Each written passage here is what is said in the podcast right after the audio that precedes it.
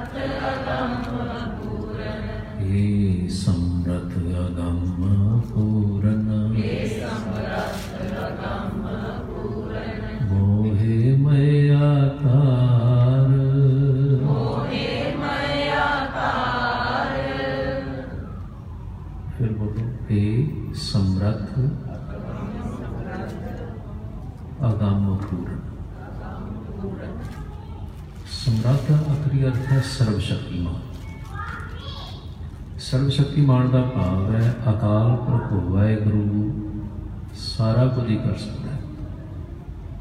ਹੁਣ ਸਾਡੀ ਪ੍ਰੋਬਲਮ ਹੈ ਕੀ ਹੈ? ਅਸੀਂ ਜ਼ੁਬਾਨ ਤੋਂ ਤੇ ਆਖਦੇ ਆ ਇਹ ਮੇਰੇ ਵਾਹਿਗੁਰੂ ਤੋਂ ਸਰਵ ਸ਼ਕਤੀਮਾਨ ਹੈ, ਪਰ ਸਾਡਾ ਮਨ ਨਹੀਂ ਮੰਨਦਾ। ਆਪਾਂ ਕੱਲ ਜਿਵੇਂ ਇਹ ਗੱਲ ਬਾਰ-ਬਾਰ ਸਮਝਣ ਦਾ ਯਤਨ ਕਰ ਰਹੇ ਸੀ। ਜੇ ਵਾਹਿਗੁਰੂ ਤੇ ਵਿਸ਼ਵਾਸ ਹੈ ਤੇ ਫਿਰ ਚਿੰਤਾ ਨਹੀਂ ਹੋ ਸਕਦੀ। ਵਾਹਿਗੁਰੂ ਤੇ ਵਿਸ਼ਵਾਸ ਹੋਣ ਦਾ ਮਤਲਬ ਹੈ ਵਾਹਿਗੁਰੂ ਹੈ ਤੇ ਵਾਹਿਗੁਰੂ ਸਰਵ ਸ਼ਕਤੀਮਾਨ ਹੈ। ਸਰਵ ਸ਼ਕਤੀਮਾਨ ਦਾ ਭਾਵ ਜੋ ਮੇਰੇ ਕੋਲੋਂ ਨਹੀਂ ਹੁੰਦਾ, ਜੋ ਦੁਨੀਆ ਵਿੱਚ ਕਿਸੇ ਕੋਲੋਂ ਨਹੀਂ ਹੁੰਦਾ, ਵਾਹਿਗੁਰੂ ਕਰ ਸਕਦਾ ਹੈ। ਮੈਂ ਫਿਰ ਦੁਹਰਾ ਕੇ ਗੱਲ ਅਸੀਂ ਦੁਨੀਆ ਵਿੱਚ ਬਹੁਤ ਵਾਰ ਅਰਦਾਸ ਵੀ ਕਰਦੇ ਹਾਂ ਤੇ ਸਿਰਫ ਐਵੇਂ ਫਾਰਮੈਲਿਟੀ ਪੂਰੀ ਕਰਨ ਵਾਂਗ ਕਰਦੇ ਹਾਂ ਕੁਦਰਤੀ ਇਹ ਖਿਆਲ ਮੇਰੇ ਸਾਹਮਣੇ ਆ ਰਿਹਾ ਜ਼ਰਾ ਧਿਆਨ ਨਾਲ ਸਮਝਣ ਦੀ ਯਤਨ ਕਰੋ। ਦੇਖੋ, ਅਸੀਂ ਹਰੇਕ ਅਰਦਾਸ ਤੋਂ ਪਹਿਲਾਂ ਆਮ ਕਰਕੇ ਗੁਰਦੁਆਰੇ ਵਿੱਚ ਹੋਈਏ ਜਾਂ ਘਰੇ ਹੋਈਏ, ਅਸੀਂ ਆਮ ਕਰਕੇ ਹਰੇਕ ਅਰਦਾਸ ਤੋਂ ਪਹਿਲਾਂ ਪੜ੍ਹਦੇ ਹਾਂ। ਤੂੰ ਠਾਕਰ ਤੂੰ ਪੈ ਅਰਦਾਸ। ਜੀਓ ਪਿੰਡ ਪੜ੍ਹਦੇ ਹਾਂ। ਇਹ ਵਾਲਾ ਪਦਾ ਸੁਖਮਣੀ ਸਾਹਿਬ ਦਾ ਪਦਾ ਹੈ। ਤੇ ਮੈਂ ਹੈਰਾਨ ਹੋਇਆ ਵੀ ਸਿੱਖ ਧਰਮ ਦੀਆਂ ਜਿੰਨੀਆਂ ਵੀ ਮਰਿਆਦਾ ਨਾਲ ਸੰਬੰਧਿਤ ਪੁਸਤਕਾਂ ਨੇ, ਭਾਵੇਂ ਸਿੱਖ ਰਹਿਤ ਮਰਿਆਦਾ ਹੋਵੇ, ਭਾਵੇਂ ਪ੍ਰੇਮ ਸਮਾਰਗ ਹੋਵੇ, ਭਾਵੇਂ ਮਹਾਨ ਕੋਸ਼ ਹੋਵੇ, ਭਾਵੇਂ ਗੁਰਮਤ ਸੁਧਾਕਰ ਹੋਵੇ, ਭਾਵੇਂ ਗੁਰਮਤ ਪ੍ਰਭਾਕਰ ਹੋਵੇ, ਭਾਈ ਸਾਹਿਬ, ਭਾਈ ਕਾਨ ਸਿੰਘ ਨਾ ਬਣੇ ਲਿਖੇ ਇਹਨਾਂ ਸਾਰਿਆਂ ਵਿੱਚ ਕਿਤੇ ਨਹੀਂ ਲਿਖਿਆ ਹੋਇਆ ਬਈ ਹਰ ਹਾਲ ਅਰਦਾਸ ਤੋਂ ਪਹਿਲਾਂ ਤੁਸੀਂ ਇਹ ਜ਼ਰੂਰ ਪੜੋ ਤੂੰ ਠਾਕਰ, ਤੂੰ ਪੈ ਅਰਦਾਸ, ਜੇ ਤੁਸੀਂ ਨਹੀਂ ਪੜੋਗੇ ਤੇ ਅਰਦਾਸ ਪੂਰੀ ਨਹੀਂ ਹੋਣੀ। ਲਿਖਾ ਕਿਤੇ ਨਹੀਂ ਹੈ ਇਸ ਦਾ ਮਤਲਬ ਇਹ ਆ ਕਿ ਆ ਜਿਹੜਾ ਤੂੰ ਠਾਕਰ, ਤੂੰ ਪੈ ਅਰਦਾਸ ਅਸੀਂ ਪੜ੍ਹਦੇ ਹਾਂ, ਇਹ ਅਸੀਂ ਆਮ ਕਰਕੇ ਅਸਾਂ ਸਿੱਖਾਂ ਨੇ, ਆਮ ਸਿੱਖਾਂ ਨੇ ਰਵਾਇਤਨ ਭਾਵ ਇੱਕ ਇੱਕ ਸਿਸਟਮ ਬਣਾ ਲਿਆ ਵੀ ਹਾਂ, ਇਸ ਤਰ੍ਹਾਂ ਅਰਦਾਸ ਕੀਤੀ ਜਾਣੀ ਚਾਹੀਦੀ ਪਰ ਮੈਂ ਇਹ ਨਹੀਂ ਆਖ ਰਿਹਾ ਵੀ ਨਾ ਪੜਿਓ ਨਹੀਂ ਨਹੀਂ, ਸਗੋਂ ਪੜ ਲਿਆ ਤੇ ਜ਼ਰੂਰ ਹੈ, ਚੰਗੀ ਗੱਲ ਹੈ। ਕਿਉਂ? ਕਿਉਂਕਿ ਇਸ ਪਦੇ ਵਿੱਚ ਉਹ ਕੁਝ ਹੈ ਕਿ ਜਿਸ ਦੇ ਕੋਲ ਅਰਦਾਸ ਕਰਨ ਲੱਗਾ, ਤੈਨੂੰ ਪਤਾ ਹੈ ਤੇਰਾ ਤੇ ਉਸ ਦੇ ਨਾਲ ਉਸ ਦਾ ਸੰਬੰਧ ਕੀ? ਜਿਹਦੇ ਕੋਲ ਅਰਦਾਸ ਕਰਨ ਲੱਗਾ। ਹੁਣ ਜਿਹਦੇ ਕੋਲ ਅਰਦਾਸ ਕਰਨ ਲੱਗਾ, ਤੇਰਾ ਸੰਬੰਧ ਹੈ, ਤੂੰ ਕਹਿ, ਤੂੰ ਠਾਕਰ, ਤੂੰ ਪੈ ਅਰਦਾਸ, ਜੀਓ ਪਿੰਡ ਸਭ ਤੇਰੀ ਰਾਸ, ਤੁਮ ਸਾਰੇ ਬੋਲੋ, ਤੁਮ ਉੱਚੀ ਬੋਲੋ, ਤੁਮ ਫਿਰ ਬੋਲੋ। ਕਹਿੰਦੇ ਹੋ ਕਿ ਮੰਨਦੇ ਹੋ ਹਾਲਾਂ ਤੱਕ ਤੇ ਅਸੀਂ ਕਹਿੰਦੇ ਹਾਂ। ਮੰਨਦੇ ਨਹੀਂ। ਤੁਹਾਨੂੰ ਇੱਕ ਬੜੀ ਸਿੰਪਲ ਜੀ ਗੱਲ ਦੱਸਾਂ। ਦੇਖੋ, ਦੁਨੀਆ ਦਾ ਇੱਕ ਨਜ਼ਾਰਾ ਹੈ। ਤੁਸੀਂ ਕਦੇ ਦੇਖ ਲਿਆ ਨਿੱਕਾ ਜਿਹਾ ਬੱਚਾ ਬਾਹਰ ਕਿਤੇ ਖੇਡਦਾ ਹੋਇਆ ਡਿੱਗ ਪਿਆ। ਤੁਸੀਂ ਕਈ ਵਾਰ ਵੇਖਿਆ ਹੋਣਾ। ਨਿੱਕਾ ਜਿਹਾ ਬੱਚਾ ਬਾਹਰ ਕਿਤੇ ਖੇਡ ਰਿਹਾ, ਉੱਥੇ ਡਿੱਗ ਪਿਆ, ਉਹਨੂੰ ਸੱਟ ਲੱਗ ਗਈ ਹੈ, ਪੀੜ ਹੋ ਰਹੀ ਹੈ, ਠੀਕ ਹੈ। ਪਰ ਬੱਚਾ ਉੱਥੇ ਨਹੀਂ ਹੁੰਦਾ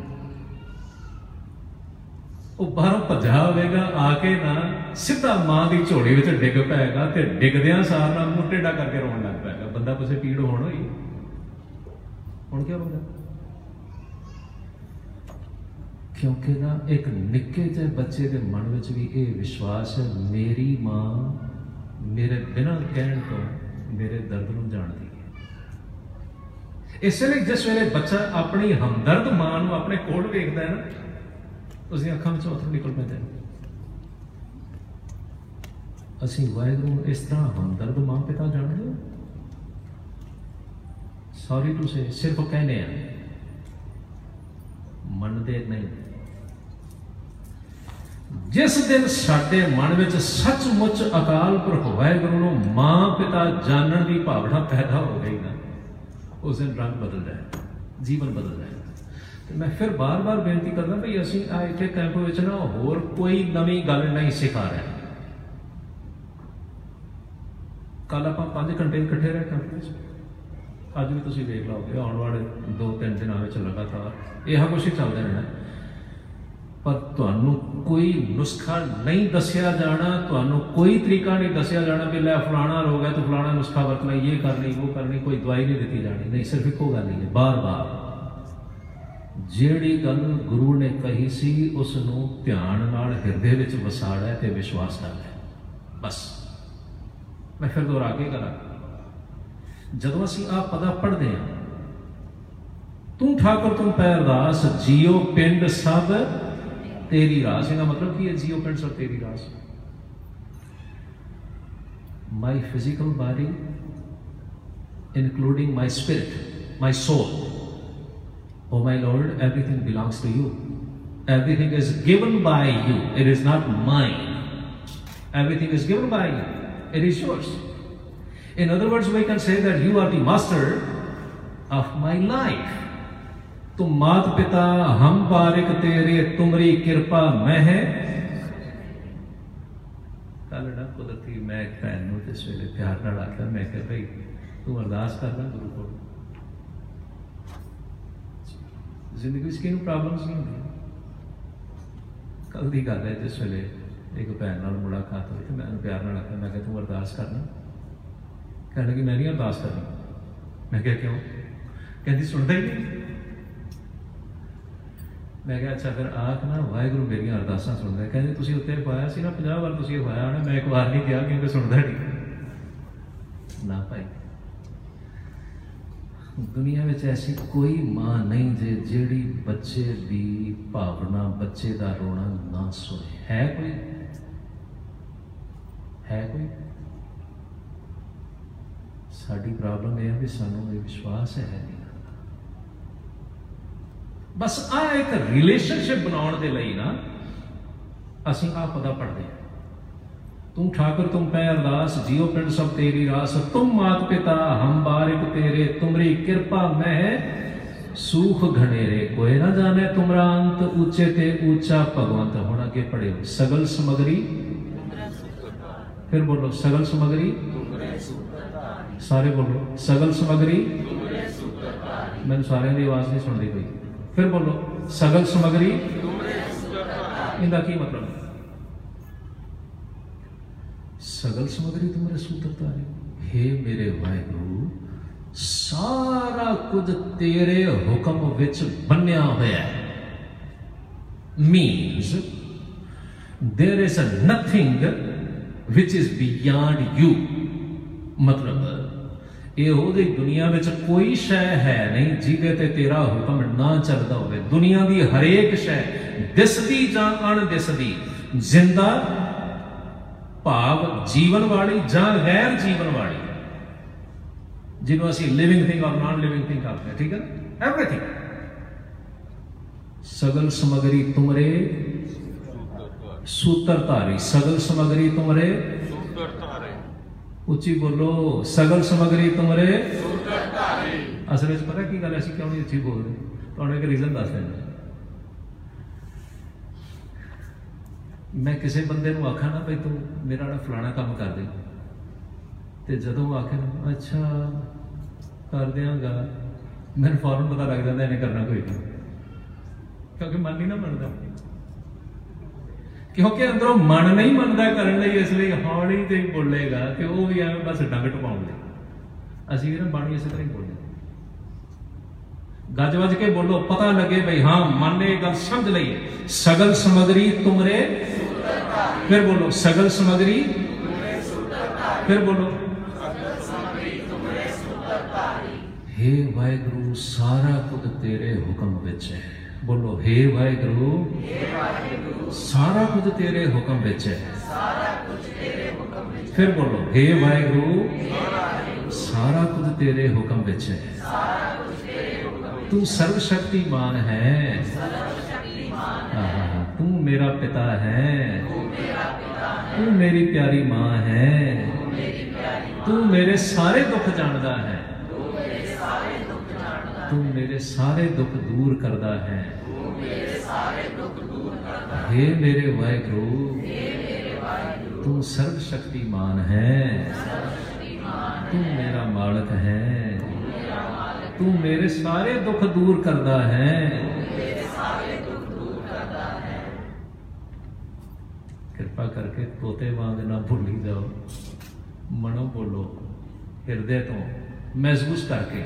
ਸਗਲ ਸਮਗਰੀ ਤੁਮਰੇ ਸੂਤਰ ਧਾਰੀ, ਤੁਮ ਤੇ ਹੋਏ ਸੋ ਆਗਿਆਕਾਰੀ, ਤੁਮ ਤੇ ਹੋਏ ਸੋ ਤੁਮ ਤੇ ਹੋਏ ਸੋ ਆਗਿਆਕਾਰੀ ਦਾ ਮਤਲਬ ਹੈ everything is following your command whatsoever you say whatsoever whatsoever you give the command everything is supposed to follow right there is nothing in this world or even beyond the world there is nothing which is beyond your command no everything is under your control ਹੁਣ ਤੁਸੀਂ ਦੱਸੋ ਵੀ ਜਿਹੜਾ ਇਹੋ ਜਿਹਾ ਸਰਵ ਸ਼ਕਤੀਮਾਨ ਅੱਛਾ ਲਓ ਮੈਂ ਤੁਹਾਨੂੰ ਇੱਕ ਸੌਖੀ ਦੀ ਗੱਲ ਹੋਰ ਦੱਸਦਾ ਹੁਣ ਇਹ ਗੱਲ ਸਮਝ ਆ ਜਾਏ ਸਾਡੇ ਸਾਡੇ ਮਨ ਦਾ ਵਿਸ਼ਵਾਸ ਕਿੱਥੇ ਖੜਾ ਹੈ? ਮੰਨ ਲਓ ਬਈ ਮੈਨੂੰ ਨਾ ਕਿਸੇ ਸਿਆਣੇ ਬੰਦੇ ਨੇ ਕਿਹਾ ਬਈ ਤੇਰਾ ਕੰਮ ਤੇ ਬਿਲਕੁਲ ਨਹੀਂ ਹੋਣਾ। ਠੀਕ ਹੈ? ਮੈਨੂੰ ਕਿਸੇ ਸਿਆਣੇ ਬੰਦੇ ਨੇ ਕਿਹਾ ਵੀ ਤੇਰਾ ਕੰਮ ਤੇ ਬਿਲਕੁਲ ਨਹੀਂ ਹੋਣਾ। ਠੀਕ? ਮੈਨੂੰ ਕਿਸੇ ਵਕੀਲ ਨੇ ਆਖਿਆ ਤੇਰਾ ਕੰਮ ਤੇ ਦੁਨੀਆ 'ਚ ਕੋਈ ਕਰਵਾ ਹੀ ਨਹੀਂ ਸਕਦਾ। ਠੀਕ ਹੈ? ਮੈਨੂੰ ਕਿਸੇ ਜੋਤਸ਼ੀ ਨੇ ਆਖਿਆ, ਤੇਰੇ ਤੇ ਗ੍ਰਹਿ ਹੀ ਬੜੇ ਪੁੱਠੇ ਨੇ, ਤੇਰਾ ਕੁਝ ਨਹੀਂ ਬੰਨਣਾ ਤੇ ਮੈਨੂੰ ਕਿਸੇ ਡਾਕਟਰ ਨੇ ਆਖਿਆ ਵੀ ਤੈਨੂੰ ਤਾਂ ਇਹੋ ਜਿਹੀ ਭਿਆਨਕ ਬਿਮਾਰੀ ਲੱਗੀ ਹੋਈ ਹੈ, ਇਹੋ ਜਿਹਾ ਦੁਨੀਆ ਵਿੱਚ ਕੋਈ ਇਲਾਜ ਹੀ ਹੈ ਨਹੀਂ ਕਿ ਤੈਨੂੰ ਬਚਾਇਆ ਜਾ ਸਕੇ। ਹੁਣ ਧਿਆਨ ਨਾਲ ਸੁਣੋ। ਮੈਨੂੰ ਕਿਸੇ ਸਿਆਣੇ ਨੇ ਕਿਹਾ ਕਿ ਤੇਰਾ ਕੁਝ ਨਹੀਂ ਬੰਨਾ ਤੇ ਜੇ ਵਾਹਿਗੁਰੂ ਵੀ ਮੇਰਾ ਕੁਝ ਨਾ ਬਣਾ ਸਕੇ, ਫਿਰ ਵਾਹਿਗੁਰੂ ਵਿੱਚ ਤੇ ਉਸ ਦੁਨਿਆਵੀ ਸਿਆਣੇ ਵਿੱਚ ਫ਼ਰਕ ਕੀ ਹੈ? ਹੈ ਕੋਈ? ਸਾਡਾ ਮਨ ਆਹ ਗੱਲ ਮੰਨ ਕੇ ਬੈਠਾ ਹੈ। ਮੈਨੂੰ ਕਿਸੇ ਵਕੀਲ ਨੇ ਆਖਿਆ, ਤੇਰਾ ਤੇ ਕੁਝ ਬਣਨਾ ਹੀ ਨਹੀਂ, ਤੇਰਾ ਕੰਮ ਨਹੀਂ ਹੋ ਸਕਦਾ। ਤੇ ਜੇ ਵਾਹਿਗੁਰੂ ਵੀ ਨਾ ਕਰੇ, ਤੇ ਫਿਰ ਵਾਹਿਗੁਰੂ ਵਿੱਚ ਤੇ ਉਹ ਦੁਨਿਆਵੀ ਐਵੇਂ ਆ ਚਾਰ ਟਕੇ ਕਮਾਉਣ ਵਾਲੇ ਵਕੀਲ ਵਿੱਚ ਫ਼ਰਕ ਹੀ। ਮੈਂ ਕੀ ਸਮਝ ਰਿਹਾ ਉਸ ਨੂੰ ਭਾਵ ਮੈਂ ਮਨੋਂ ਵਾਹਿਗੁਰੂ ਇੱਕ ਮਾਮੂਲੀ ਵਕੀਲ ਤੋਂ ਵੀ ਸੌਰੀ ਤੁਸੀਂ ਲਫ਼ਜ਼ਾਂ ਲੈ ਕੇ ਮੈਂ ਇੱਕ ਵਕੀਲ ਤੋਂ ਵੀ ਗਿਆ ਗੁਜ਼ਰਿਆ ਸਮਝਣਾ ਮੇਰਾ ਮਨ ਠੀਕ ਹੈ ਉਸ ਵੇਲੇ ਮੇਰਾ ਮਨ ਇਹ ਗੱਲ ਨਹੀਂ ਆਖਦਾ ਮਿੱਤਰਾ ਤੂੰ ਨਹੀਂ ਕਰ ਸਕਦਾ ਤੇਰੀ ਵਕਾਲਤ ਨਹੀਂ ਕਰ ਸਕਦੀ ਤੇਰੀ ਸਿਆਣਪ ਨਹੀਂ ਕਰ ਸਕਦੀ ਮੈਂ ਇਹ ਗੱਲ ਸਮਝਣਾ ਪਰ ਤੂੰ ਨਹੀਂ ਜਾਣਦਾ ਮੇਰਾ ਵਾਹਿਗੁਰੂ ਬੜਾ ਸ਼ਕਤੀਵਾਨ ਹੈ ਉਹ ਜੋ ਚਾਵੇ ਕਰ ਸਕਦਾ ਹੈ ਉਹ ਜੋ ਚਾਵੇ ਵੇਖਿਆ ਲਓ ਇੱਕ ਦੋ ਜਣੇ ਬੋਲਦੇ ਨੇ ਉਹ ਵੀ ਉਹ ਜੋ ਚਾਵੇ ਫਿਰ ਬੋਲੋ, ਉਹ ਜੋ ਚਾਵੇ ਫਿਰ ਬੋਲੋ, ਉਹ ਜੋ ਚਾਵੇ ਮੈਨੂੰ ਕਿਸੇ ਡਾਕਟਰ ਨੇ ਆਖਿਆ ਵੀ ਤੇਰਾ ਇਲਾਜ ਕੋਈ ਹੈ ਨਹੀਂ। ਤੇਰੇ ਲਈ ਤੇ ਮੌਤ ਵੱਟ ਤੇ ਪਈ ਹੈ, ਠੀਕ ਹੈ? ਤੇ ਜੇ ਮੇਰਾ ਮਨ ਇਹ ਗੱਲ ਮੰਨ ਲਵੇ, ਫਿਰ ਮੈਂ ਸਮਝ ਰਿਹਾ ਵੀ ਸ਼ਾਇਦ ਵਾਹਿਗੁਰੂ ਵੀ ਨਾ ਕਿਸੇ ਡਾਕਟਰ ਤੋਂ ਵੀ ਗਿਆ ਗੁਜ਼ਰਿਆ ਵੀ ਜਿਵੇਂ ਡਾਕਟਰ ਮੈਨੂੰ ਨਹੀਂ ਨਾ ਬਚਾ ਸਕਦਾ, ਵਾਹਿਗੁਰੂ ਮੈਨੂੰ ਬਿਮਾਰੀ ਤੋਂ ਨਹੀਂ ਬਚਾ ਸਕਦਾ। ਠੀਕ ਹੈ? ਸਾਡਾ ਵਿਸ਼ਵਾਸ ਇੱਥੇ ਖੜਾ ਹੈ। ਠੀਕ ਕਰੋ ਆਪਣੇ ਵਿਸ਼ਵਾਸ ਨੂੰ ਵਾਹਿਗੁਰੂ ਸਰਬ ਸ਼ਕਤੀਮਾਨ ਹੈ। ਗੁਰੂ ਜੀ, ਪਤਾ ਕੀ ਆਖਦੇ ਪਏ ਨੇ? ਜੈ ਹੈ, ਮਾਤ ਪਿਤਾ ਸੁਤ ਮੀਤ ਨਾ ਭਾਈ, ਮਨ ਊਹਾ ਨਾਮ ਤੇਰੇ। ਜਿੱਥੇ ਤੇਰੀ ਮਾਂ, ਪਿਓ, ਭੈਣਾ, ਭਰਾ ਦੁਨੀਆ ਦੇ ਰਿਸ਼ਤੇਦਾਰ, ਮਿੱਤਰ ਤੇਰੀ ਸਹਾਇਤਾ ਨਹੀਂ ਉਹ ਕਰ ਸਕਦੇ, ਉੱਥੇ ਵਾਹਿਗੁਰੂ ਨੇ ਕਰਨੀ ਜ਼ਰੂਰ ਕਰਨੀ। ਸ਼ਰਤ ਹੈ ਵਾਹਿਗੁਰੂ ਸਰਬ ਸ਼ਕਤੀਮਾਨ ਹੈ, ਤੂੰ ਵਾਹਿਗੁਰੂ ਕੋਲੋਂ ਸਹਾਇਤਾ ਕਰਵਾ ਲੈ। ਦੇਖੋ ਨਾ, ਮੈਂ ਫਿਰ ਇਹ ਗੱਲ ਦੁਹਰਾ ਕੇ ਆ। ਬੜ ਕੇ ਸਤਿਗੁਰੂ ਪਾਤਸ਼ਾਹ ਦੇ ਆਖਦੇ ਪਏ ਨੇ even beyond the wall of death ਦੇਖੋ, ਤੁਸੀਂ ਇਹ ਵਾਰਤਾ ਸੁਣੀ ਹੋਣੀ ਨਾ, ਧਿਆਨ ਨਾਲ। ਫਿਰ ਦੁਬਾਰਾ ਸੁਣੋ ਸ੍ਰੀ ਗੁਰੂ ਨਾਨਕ ਦੇਵ ਜੀ ਮਹਾਰਾਜ ਲਾਹੌਰ ਵਿੱਚ ਇੱਕ ਦੁਨੀਆਦਾਰ ਧਨਾੜ ਬੰਦਾ ਸੀ, ਉਹਦਾ ਨਾਮ ਸੀ ਦੁਨੀ ਚੰਦ ਠੀਕ ਹੈ? ਉਹਨੂੰ ਮਿਲੇ। ਦੁਨੀ ਚੰਦ ਦੇ ਘਰ ਦੇ ਬਾਹਰ ਸੱਤ ਝੰਡੇ ਝੂਲਦੇ ਸਨ। ਉਸ ਵੇਲੇ ਦਾ ਰਿਵਾਜ ਸੀ ਵੀ ਜਿਸ ਬੰਦੇ ਕੋਲ ਲੱਖ ਰੁਪਈਆ ਹੁੰਦਾ ਸੀ ਨਾ, ਉਹ ਆਪਣੇ ਘਰ ਦੇ ਬਾਹਰ ਇੱਕ ਝੰਡਾ ਲਾ ਲਵੇ। ਪਤਾ ਲੱਗਦਾ ਵੀ ਹਾਂਜੀ, ਇਹ ਲੱਖਪਤੀ ਹੋ ਗਿਆ। ਤੇ ਉਹਦੇ ਕੋਲ ਉਸ ਵੇਲੇ 7 ਲੱਖ ਰੁਪਈਆ ਸੀ। ਤੁਸੀਂ ਜ਼ਰਾ ਕਨਵਰਟ ਕਰਕੇ ਵੇਖੋ ਇਨਫਲੇਸ਼ਨ ਦੇ ਹਿਸਾਬ ਨਾਲ। ਉਸ ਵੇਲੇ ਦਾ 7 ਲੱਖ ਰੁਪਈਆ 500 ਸਾਲ ਪਹਿਲਾਂ ਦਾ, ਅੱਜ ਕਿੰਨਾ ਹੋਵੇਗਾ ਮਲਟੀ ਮਲਟੀ ਬਿਲੀਅਨੇਅਰ ਠੀਕ ਹੈ ਨਾ ਇਹ ਗੱਲ? ਬਿਲੀਅਨ ਟ੍ਰਿਲੀਅਨੇਅਰ ਐਡਾ ਅਮੀਰ ਆਦਮੀ। ਚਲੋ ਮਹਾਰਾਜ ਗੁਰੂ ਨਾਨਕ ਦੇਵ ਜੀ, ਮਹਾਰਾਜ ਸੱਚੇ ਪਾਤਸ਼ਾਹ ਸੁਣਦੇ ਬੜਾ ਪ੍ਰਭਾਵਿਤ ਹੋਇਆ ਮਹਾਰਾਜ ਤੋਂ ਜਿਸ ਵੇਲੇ ਮਹਾਰਾਜ ਤੁਰਨ ਲੱਗੇ ਤੇ ਆਖਣ ਲੱਗਾ, ਮਹਾਰਾਜ, ਦੱਸੋ ਮੈਂ ਕੀ ਸੇਵਾ ਕਰਾਂ? ਸਤਿਗੁਰੂ ਕਹਿਣ ਲੱਗੇ, ਸੇਵਾ ਹੈਗੀ, ਪਰ ਤੇਰੇ ਕੋਲ ਹੋਣੀ ਨਹੀਂ। ਕਹਿਣ ਲੱਗਾ, ਨਹੀਂ ਮਹਾਰਾਜ, ਤੁਸੀਂ ਦੱਸੋ ਤੁਸੀਂ ਸਤਿਗੁਰੂ ਕਹਿਣ ਲੱਗੇ, ਮੈਂ ਤੈਨੂੰ ਫਿਰ ਕਹਿ ਰਿਹਾ ਵੀ ਸੇਵਾ ਹੈਗੀ ਹੈ। ਤੂੰ ਪੁੱਛ ਰਿਹਾ, ਪਰ ਤੂੰ ਕਰ ਨਹੀਂ ਸਕਣੀ। ਹੁਣ ਦੁਨੀਆ ਦੇ ਮਨ ਚ ਪਤਾ ਕੀ ਖਿਆਲ ਸੀ? ਸਾਡੇ ਦੁਨੀਆਦਾਰਾਂ ਦਾ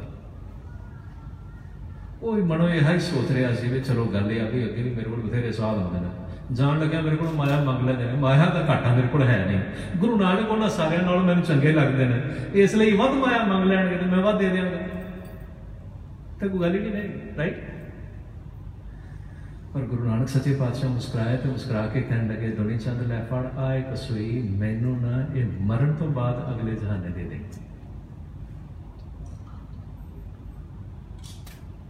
ਦੁਨੀ ਚੰਦ ਨੇ ਇੱਕਦਮ। ਹੈਰਾਨ ਹੋ ਕੇ ਕਹਿਣ ਲੱਗਾ, ਮਹਾਰਾਜ, ਇਹ ਸੂਈ ਮਰਨ ਤੋਂ ਬਾਅਦ ਅਗਲੇ ਜਹਾਨੇ ਜਾਏਗੀ ਕਿਵੇਂ? ਗੁਰੂ ਨਾਨਕ ਕਹਿਣ ਲੱਗੇ, ਜਿਵੇਂ ਤੇਰਾ 7 ਲੱਖ ਰੁਪਈਆ ਚਲਾ ਜਾਏ। 7 ਲੱਖ ਰੁਪਈਆ ਜਾਂਦਾ ਤੇ ਇੱਕ- ਇੱਕ ਸੂਈ ਨਹੀਂ ਜਾਂਦਾ। ਕਹਿੰਦਾ, ਮਹਾਰਾਜ, ਇਹ 7 ਲੱਖ ਰੁਪਈਆ ਮੇਰੇ ਨਾਲ ਤਾਂ ਨਹੀਂ ਜਾਣਾ। ਸਤਿਗੁਰੂ ਕਹਿਣ ਲੱਗੇ, ਫਿਰ ਜੇ ਨਾਲ ਨਹੀਂ ਜਾਣਾ, ਫਿਰ ਇਕੱਠਾ ਕਰਨ ਦਾ ਮਤਲਬ ਕੀ ਸੀ? ਵਾਈ ਮੈਂ ਸਿਰਫ ਇੰਨੀ ਗੱਲ ਤੁਹਾਡੇ ਨਾਲ ਸ਼ੇਅਰ ਕਰਨੀ ਚਾਹੁੰਦਾ ਸੀ। ਦੁਨੀਆ ਵਿੱਚ ਸਾਨੂੰ ਪੈਸੇ ਦਾ ਬੜਾ ਮਾਣ ਹੁੰਦਾ ਹੈ ਕਿਉਂਕਿ ਪੈਸਾ ਇੱਕ ਬਹੁਤ ਵੱਡੀ ਤਾਕਤ ਹੈ ਨੋ ਡਾਊਟ ਦੁਨੀਆ ਵਿੱਚ ਪੈਸਾ ਇੱਕ ਬਹੁਤ ਵੱਡੀ ਤਾਕਤ ਹੈ, ਠੀਕ ਹੈ ਨਾ?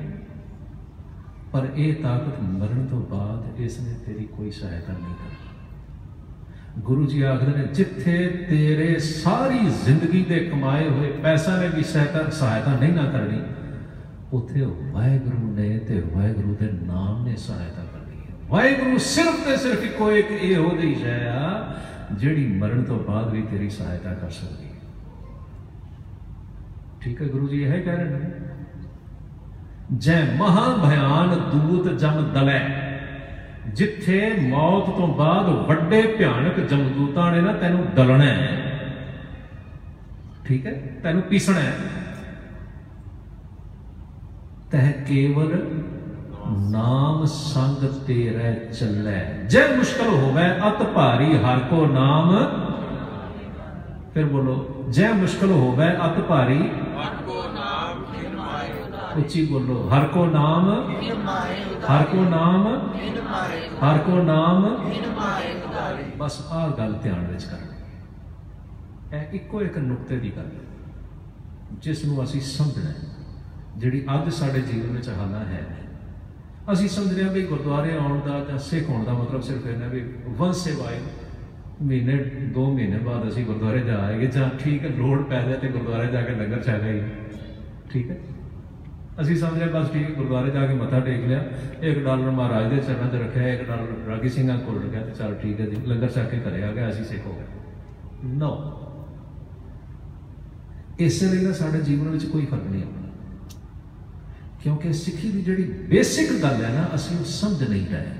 ਸਿੱਖੀ ਦੀ ਬੇਸਿਕ ਗੱਲ ਹੈ ਇੱਕ ਵਾਹਿਗੁਰੂ ਵਿੱਚ ਵਿਸ਼ਵਾਸ ਤੇ ਇੱਕ ਵਾਹਿਗੁਰੂ ਜਿਹੜਾ ਸਰਬ ਸ਼ਕਤੀਮਾਨ ਹੈ ਇਹ ਸਮਰੱਥ, ਅਗੰਮ, ਪੂਰਨ, ਮੋਹਿ ਮਇਆ ਧਾਰ ਮੋਹਿ ਮੋਹਿ ਮਇਆ ਮਇਆ ਮੈਨੇ ਤਾਇਆ ਇਹ ਵਾਹਿਗੁਰੂ ਜੀ ਤੁਸੀਂ ਸਮਰੱਥ ਹੋ, ਤੁਸੀਂ ਸਰਬ ਸ਼ਕਤੀਮਾਨ ਹੋ, ਤੁਸੀਂ ਦੁਨੀਆ ਵਿੱਚ ਜੋ ਕੋਈ ਕੁਝ ਨਹੀਂ ਕਰ ਸਕਦਾ, ਉਹ ਤੁਸੀਂ ਕਰ ਸਕਦੇ ਹੋ।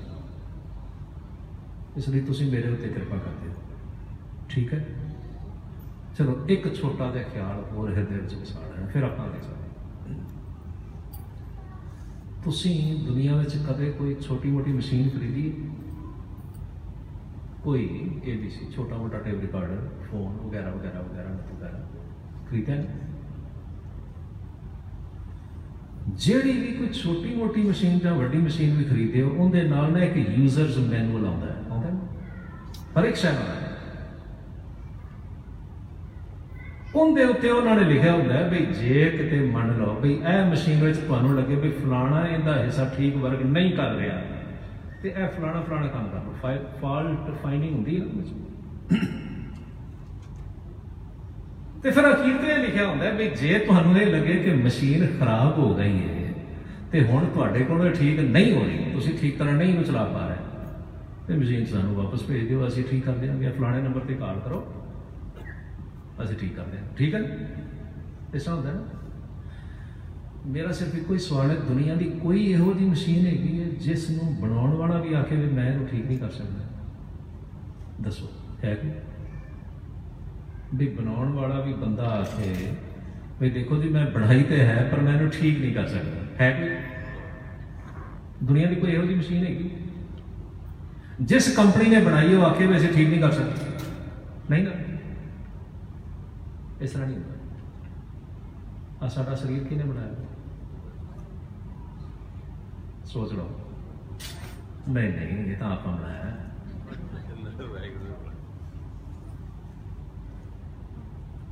ਪਰ ਸਾਨੂੰ ਇਹ ਵਿਸ਼ਵਾਸ ਹੈ ਵੀ ਵਾਹਿਗੁਰੂ ਠੀਕ ਕਰ ਸਕਦੇ ਹਾਂ ਇਸ ਨੂੰ। ਇਹ ਨਹੀਂ ਅਸੀਂ ਕਹਿੰਦੇ, ਨਾ ਜੀ ਠੀਕ ਹੈ, ਮੈਂ ਕਰਨਾ ਹੈ ਡਾਕਟਰ ਕੋਲੋਂ ਕਰਵਾਉਣਾ ਉਹ ਭਾਈ ਠੀਕ ਹੈ। ਗੁਰੂ ਜੀ ਬਾਣੀ ਵਿੱਚ ਬਾਰ-ਬਾਰ ਇੱਕੋ ਗੱਲ ਕਹਿ ਰਹੇ ਨੇ। ਠੀਕ ਹੈ ਭਾਈ, ਦੇਖੋ, ਗੁਰਬਾਣੀ ਵਿੱਚ ਸਤਿਗੁਰੂ ਨੇ ਨਾ ਜਿੰਨਾ ਕੋ ਮੈਨੂੰ ਸਮਝ ਆਈ ਬਾਣੀ ਦੇ ਵਿੱਚ ਮੈਂ ਪੜ੍ਹੀ।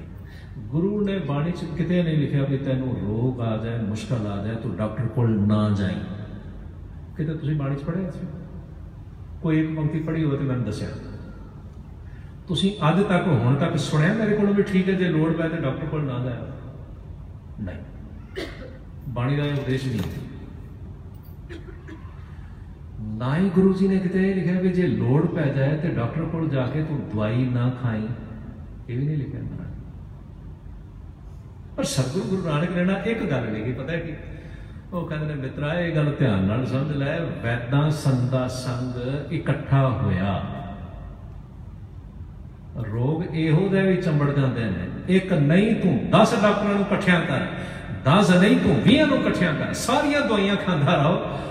ਪਰ ਇਹ ਗੱਲ ਚੇਤੇ ਰੱਖੀ ਔਕਤ ਆਏ ਰਾਸ ਅੱਗੇ ਵਿੱਚ ਆਪ ਖਲੋਆ ਦਵਾਈ ਉਦੋਂ ਲੱਗੇਗੀ ਇਲਾਜ ਉਦੋਂ ਪਵੇਗਾ ਜਦੋਂ ਵਾਹਿਗੁਰੂ ਚਾਹੇਗਾ ਵਾਹਿਗੁਰੂ ਮਿਹਰ ਕਰੇਗਾ। ਚਲੋ ਇੱਕ ਜਰਾ ਜਨਮ ਨਾਲੇ ਦੀ ਗੱਲ ਤੁਹਾਡੇ ਨਾਲ ਸਾਂਝੀ ਕਰਨੀ। ਅੱਜ ਜਦੋਂ ਤੁਸੀਂ ਡਾਕਟਰ ਕੋਲ ਜਾਂਦੇ ਜੇ ਤੇ ਡਾਕਟਰ ਕੋਲ ਮੰਨ ਲਓ ਵੀ ਤੁਸੀਂ ਪਰਚੀ ਲਿਖਵਾਉਂਦੇ ਜੇ ਉਹਨੂੰ ਕੀ ਆਖਦੇ ਨੇ ਅੰਗਰੇਜ਼ੀ? ਵਿੱਚ ਪ੍ਰੈਸਕ੍ਰਿਪਸ਼ਨ ਠੀਕ ਹੈ ਨਾ? ਪ੍ਰੈਸਕ੍ਰਿਪਸ਼ਨ ਜਦੋਂ ਤੁਸੀਂ ਲਿਖਵਾਉਂਦੇ ਜੇ ਤੇ ਜਦੋਂ ਤੁਸੀਂ ਦਵਾਈ ਲੈਣ ਜਾਂਦੇ ਜੇ, ਆਮ ਕਰਕੇ ਹਰੇਕ ਪ੍ਰੈਸਕ੍ਰਿਪਸ਼ਨ ਦੇ ਉੱਤੇ ਇੱਕ ਨਿਸ਼ਾਨ ਪਾਇਆ ਹੁੰਦਾ। ਹੈ। ਕਿਹੜਾ ਪੜਾ ਹਾਂ? ਆਰਐਕਸ ਠੀਕ ਹੈ ਨਾ? ਹਰੇਕ ਮੈਡੀਕਲ ਸਟੋਰ ਤੇ ਛਪਿਆ ਹੋਇਆ। ਇਸ ਆਰਐਕਸ ਦਾ ਮਤਲਬ ਕੀ? ਹੈ? ਸੋਚੋ। ਅਸਲ ਵਿੱਚ ਨਾ, ਮੈਂ ਨਾ ਬੜੇ ਸਾਰੇ ਡਾਕਟਰਾਂ ਦੇ ਮਗਰ ਪੈ ਗਿਆ। ਮੈਨੂੰ ਦੱਸੋ ਇਹਦਾ ਮਤਲਬ ਕੀ ਹੈ? ਇੱਕ ਦਿਨ ਕੁਦਰਤੀ ਇੱਕ ਡਾਕਟਰ ਮੇਰੇ ਨਾਲ ਨਾਰਾਜ਼ ਹੋ ਗਿਆ। ਮੈਂ ਉਹਨੂੰ ਆਖਿਆ, ਮੈਂ ਕਿਹਾ, ਦੱਸੋ ਐਮਬੀਬੀਐਸ ਦਾ ਮਤਲਬ ਕੀ? ਕਹਿਣ ਲੱਗੇ, ਇਹਦਾ ਮਤਲਬ bachelor of medicine bachelor of surgery ਮੈਂ ਕਿਹਾ, ਜੇ ਬੈਚਲਰ ਆਫ ਮੈਡੀਸਨ ਤੇ ਬੈਚਲਰ ਆਫ ਸਰਜਰੀ ਹੋਵੇ, ਫਿਰ ਤਾਂ ਬੀਐਮਬੀਐਸ ਹੋਣਾ ਚਾਹੀਦਾ ਹੈ। ਐਮਬੀਬੀਐਸ ਕਿਉਂ ਹੈ? Tell me they got no answer RX ਦਾ ਮਤਲਬ ਕੀ? ਹੈ? ਭਾਈ, ਤੁਸੀਂ ਸਾਰੇ ਦਵਾਈਆਂ ਲੈਂਦੇ ਜੇ, ਸਾਰੇ ਡਾਕਟਰਾਂ ਕੋਲ ਜਾਂਦੇ ਜੇ, ਸਾਰੇ ਮੇਰੇ ਨਾਲੋਂ ਵੱਧ ਪੜ੍ਹੇ ਲਿਖੇ ਜੇ। ਆਰਐਕਸ ਦਾ ਮਤਲਬ ਕੀ ਹੈ? ਹਾਂਜੀ।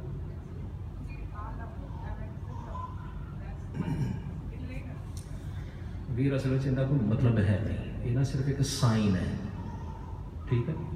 ਤੇ ਸਾਈਨ ਹੈ ਇਹ ਗ੍ਰੀਕ ਦੇ ਜਿਵੇਂ ਅਹ, ਸ਼ਾਇਦ ਤੁਸੀਂ ਮਹਿਸੂਸ ਕਰੋਗੇ ਵੀ ਜਿਹੜੀ ਜਿਹੜਾ ਇੰਡੀਅਨ ਕਲਚਰ ਹੈ ਨਾ ਖਾਸ ਕਰਕੇ ਹਿੰਦੂ ਇੰਡੀਅਨ ਕਲਚਰ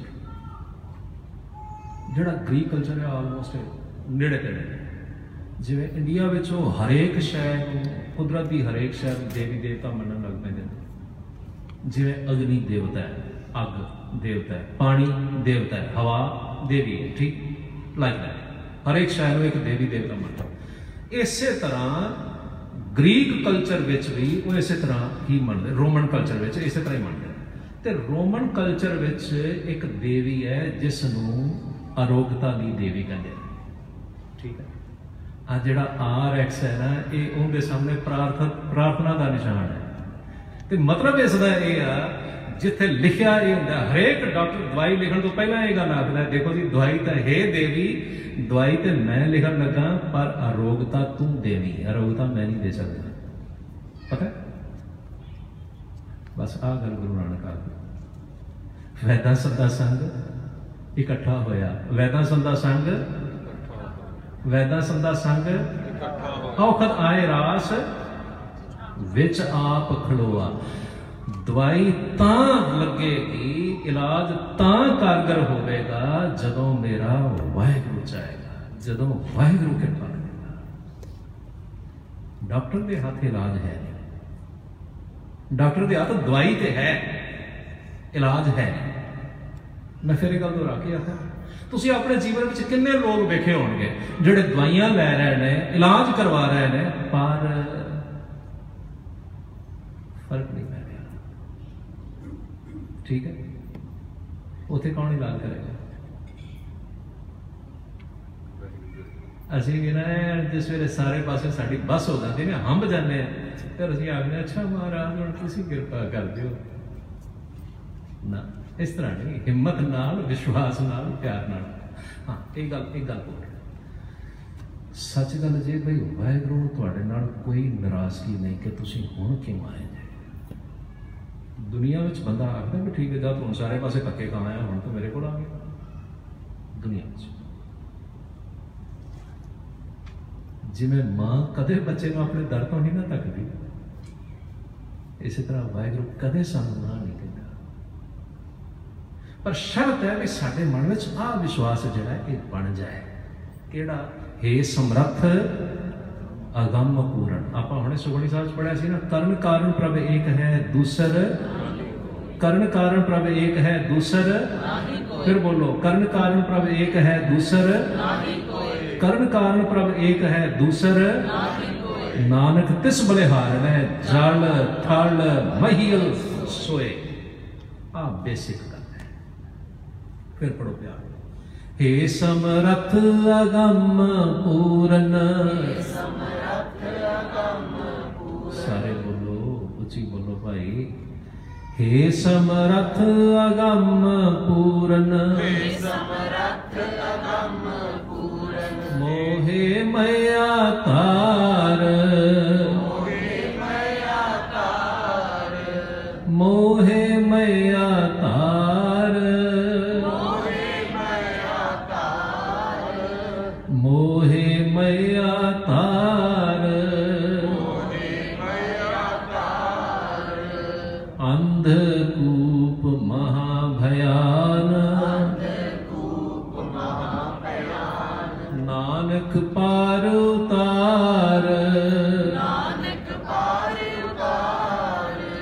ਨਾਨਕ ਪਾਰ ਉਤਾਰ।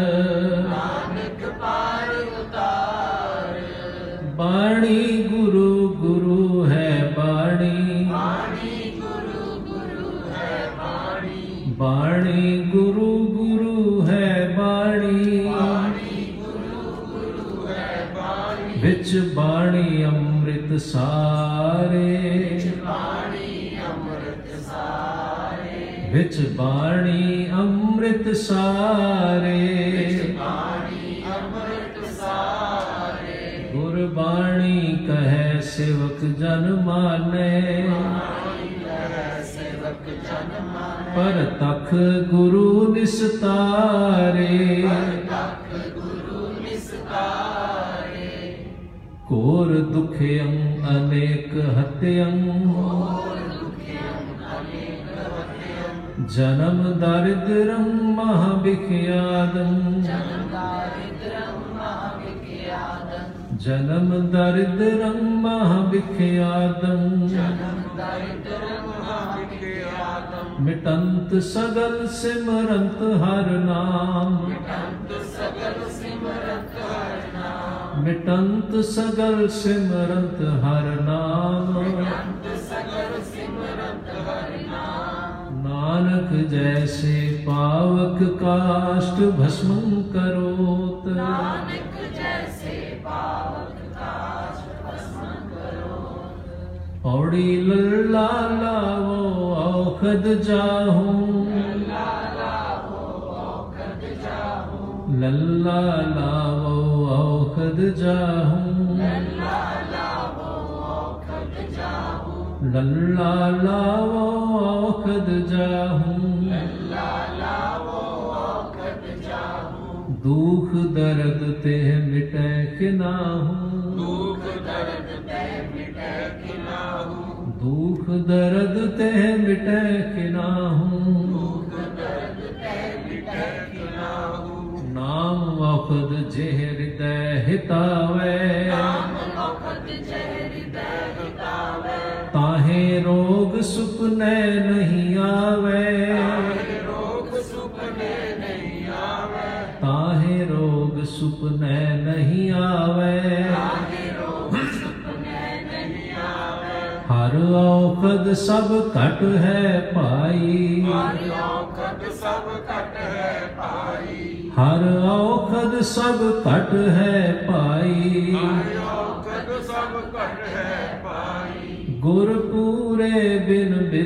ਭਾਈ ਗੁਰ ਪੂਰੇ ਬਿਨ ਬਿਦ ਨ ਬਣਾਈ ਪੂਰੇ ਬਿਨ ਬਿਦ ਨ ਬਣਾਈ ਗੁਰ ਪੂਰੇ ਬਿਨ ਬਿਦ ਨ ਬਣਾਈ ਗੁਰ ਪੂਰੇ ਸੰਜਮ ਕਰ ਦਿਆ। ਗੁਰ ਪੂਰੇ ਸੰਜਮ ਕਰ ਦਿਆ। ਨਾਨਕ ਤੋਂ ਫਿਰ ਦੁਖ ਨ ਥੀਆ ਨਾਨਕ ਤੋਂ ਫਿਰ ਦੁਖ ਨ ਥੀਆ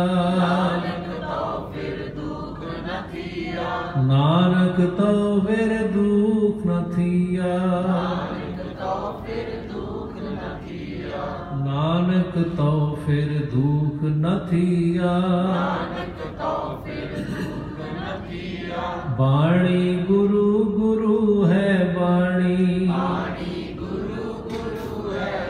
ਵਿੱਚ ਬਾਣੀ ਅੰਮ੍ਰਿਤ ਸਾਰੇ।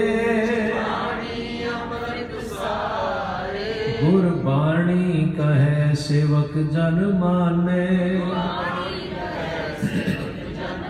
ਪਰ ਤਖ ਗੁਰੂ ਨਿਸਤਾਰੇ।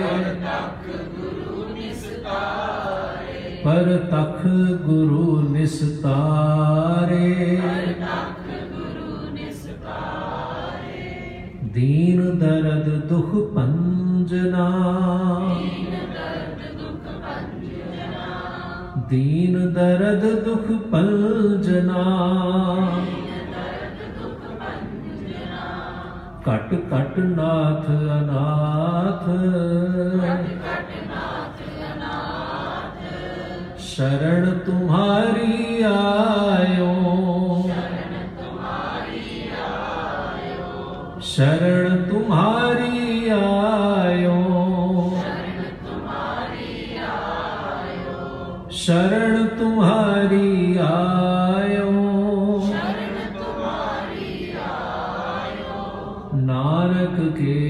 ਸਾਥ।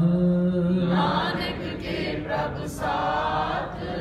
ਨਾਨਕ ਕੇ ਪ੍ਰਭ ਸਾਥ। ਨਾਨਕ ਕੇ ਪ੍ਰਭ ਸਾਥ। ਉਠਤ ਸੁਖਿਆ ਬੈਠਤ ਸੁਖਿਆ। ਉਠਤ ਸੁਖਿਆ ਬੈਠਤ ਸੁਖਿਆ। ਉਠਤ ਸੁਖਿਆ ਬੈਠਤ ਸੁਖਿਆ। ਉਠਤ ਸੁਖਿਆ ਬੈਠਤ ਸੁਖਿਆ। पौ नहीं लागे जा ऐसे बुझिया राखा एक हमारा स्वामी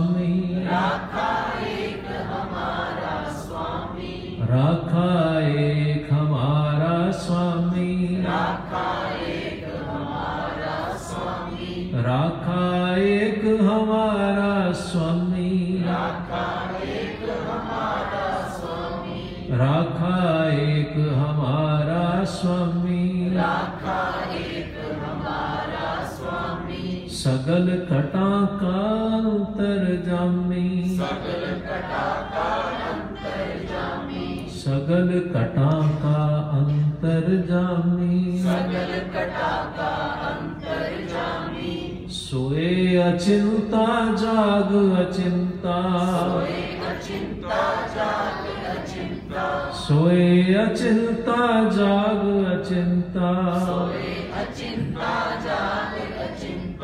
जहाँ कहाँ प्रभ तुम वरतंता। जहाँ कहाँ प्रभ तुम वरतंता। कर सुख बसया बाहर सुख पाया। ਪਾਇਆ ਕਹੋ ਨਾਨਕ ਗੁਰ ਮੰਤਰ ਦ੍ਰਿੜਾਇਆ।